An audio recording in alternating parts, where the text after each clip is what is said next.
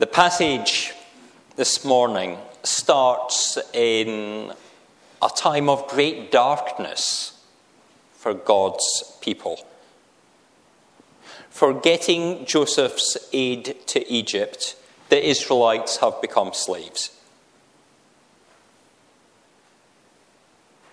But it's more than that. Because for a foolish and racist king, that was not enough. He feared for his future, and so demanded the death of the Hebrew baby boys. And when the midwives would not comply and bravely did what they could to save the infants, the Pharaoh was even more ruthless, giving that order throw the boys in the Nile.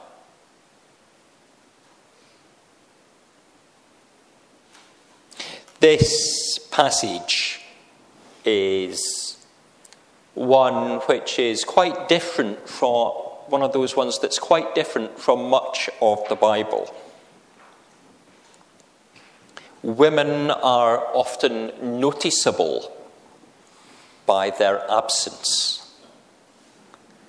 I remember one Mothering Sunday some years ago, I, I was speaking about um, David being the chosen son, uh, the one who would be king, but yet there's no mention of his mum. You know, there's no there's all these brothers, there's the dad, but we don't know who Jesse was married to. This is, in some ways, quite different. There is very much a focus on the women here doing the Lord's work, being the people who are brave and courageous and going against what the Egyptian king, the Pharaoh, was demanding. But even then, even in this story, as that's being told, we don't at this time hear what Moses' mum's name was. And you have to be four chapters later before Jochebed actually gets her name mentioned. And we don't hear what she calls her son. She has been raising this baby for three months.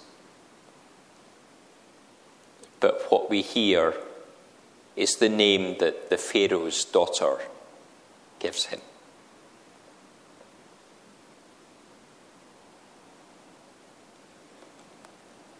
The Hebrew mother, the natural mother,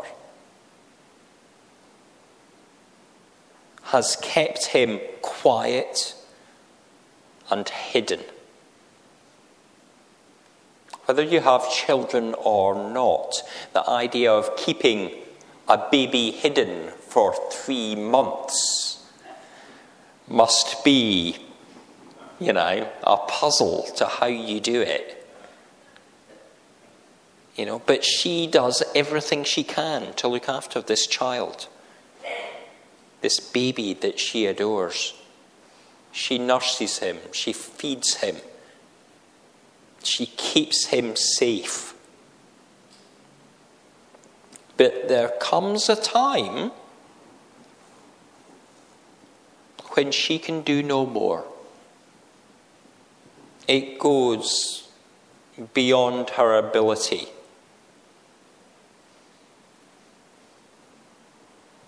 And so she trusts in God and takes the child and puts him in a basket. Not like this, this one's a bit holey. Covers it with tar so that it will float and launches it out onto the Nile.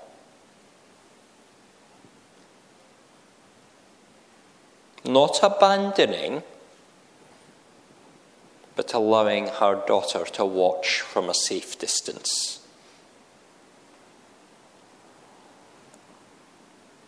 A good parent will always do what they can, but even the most wonderful mum or dad will at times find themselves unsure or even helpless. As the child grows older, there will be worries. I'm sure I've caused my parents many worries over the years. It might be about health. It might be something to do with education, something about our work. It might be about the relationships we're in or our finances. Might be run ins with the police. That one was not a worry with my parents, I hasten to add. But there's times when you just don't know where to turn. You need a greater answer. One that we can't get by asking somebody else or even asking others for help. You need an answer for your prayer because all you can do is turn to God and lay it before Him and see what will happen. The daughter of the Pharaoh, the royal princess, was the answer to Jochebed's prayers. And the daughter of the king finds the child and saves him. The child, she would know, is a Hebrew. And she would probably be aware that the Hebrew boys were condemned to death. But she has a heart of compassion. She chooses to adopt him, to give this slave child a place in the palace, to make him part of the royal family. She has chosen to be a mother to him. And so this is a story not of just one mother, Jochebed, but a story of two mothers Jochebed and the Pharaoh's daughter. She didn't need to do those things, but she chooses to. Whether a parent or not, whether we have longed for children who were never born, or whether we are not old enough to have a child yet. You know, what age was Sarah and Abraham when they had theirs? Whatever has happened in our life so far, and whatever is yet to happen, we can each make decisions about how we respond to those in danger. We can each choose whether we will show compassion, whether we will have God's loving heart, or whether we turn the other way. The slaughter of the innocent babies the throwing of them in the Nile. It seems a distant story. It's thousands of years ago. We might tell ourselves it's simply how God brought forth the right man to lead his people out of slavery to the promised land. But then we might turn on the news and see a crisis of migrants, an exodus of people fleeing for their lives, for there are innocent children and women and men kept alive by maybe not that much more than a woven basket covered by tar. There may be among them non innocents. There might be people who wish to cause us harm or are only in it for the money. But think of how you would have reacted as the princess. If you had the royal crown, what would you do? Would you have seen the baby, heard its cry, held it, and put it back in the basket and pushed it among the reeds to an uncertain or maybe a fairly certain future.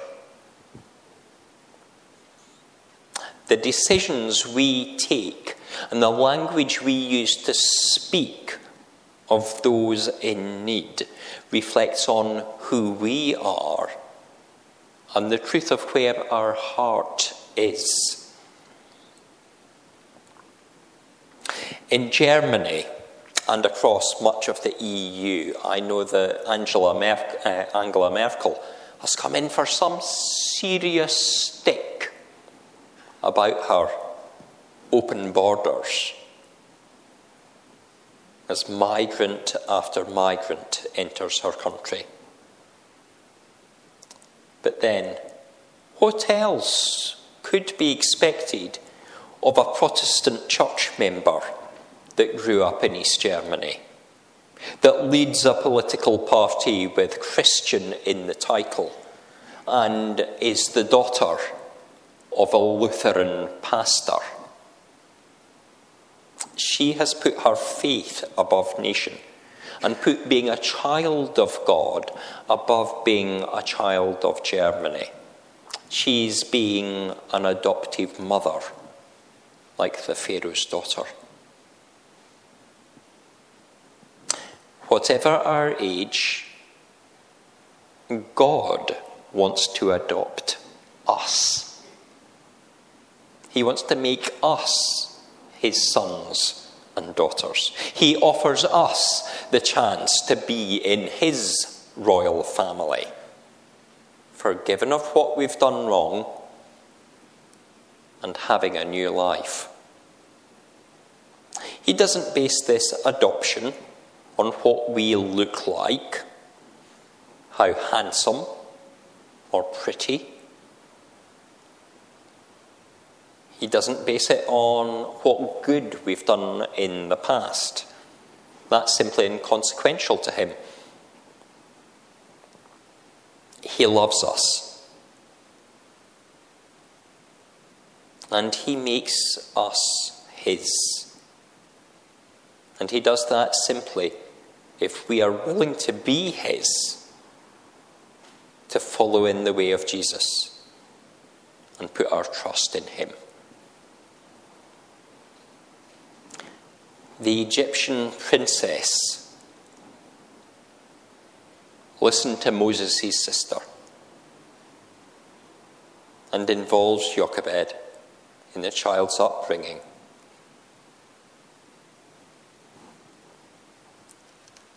She uses what is available to help her purpose move forward, to show care to that child. God likewise calls each one of us to look after our brothers and sisters, our children, and our parents to tend to each other's needs until the time comes when that child that has needed our care, that child that is a child of God, moves fully into only His care. God has love.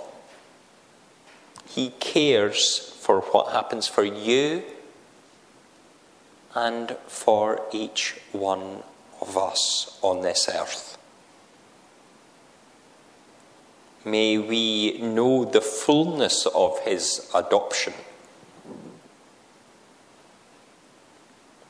But may we also share His love. Amen.